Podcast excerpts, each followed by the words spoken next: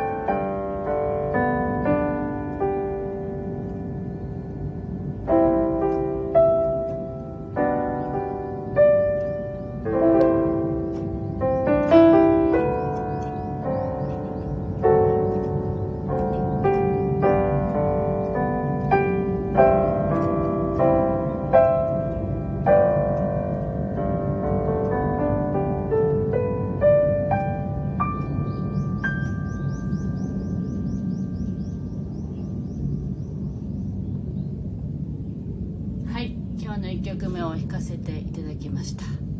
い、ちょっとね軍用機の音が入っていますけれども、聞こえますかね、大丈夫かな。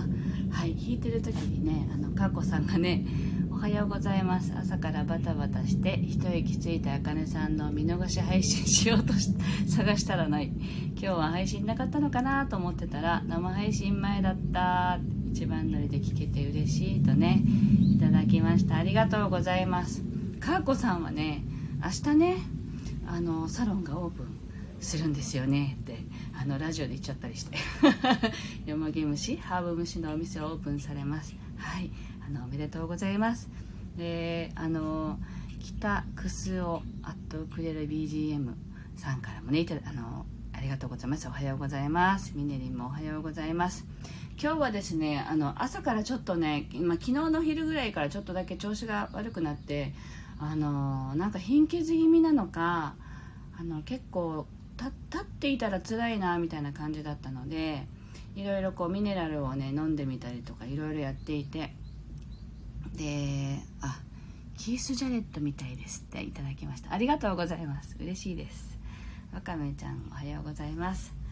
そう、あのー、でね、今朝はまたあのなんかちょっと頭が痛くなってきたなと思って、どうしようかなと思って、あのー、あの私のね母が、あの母の話ですけど、ものすごく健康オタクだったんですね、私たちは子供の頃から。それであのよく、まあ、薬も取りますけど、よくあのそのなんだろうな、外にあの生えてる野草とかを取ってきて煎じて飲むっていうのがよくあってですね。で、あのまあよもぎはね、皆さんよく知ってらっしゃると思うんですけど、よもぎってもうどこにでも生えてるじゃないですか。で、あの実家に帰ったら実家の駐車場のところにもいっぱい生えてたので取ってきて、それを植えたんですね、うちのプランターに。アパートなのでね、あのベランダでねプランターに植えたら結構ね広がって、で、あ、そうだ、よもぎがあったと思って、よもぎをね、さっきあの生のよもぎですけどちょっとお湯をね入れて煎じてちょっと飲んでいるという状態なんですけど、ちょうどねそのうちの母から譲り受けたね、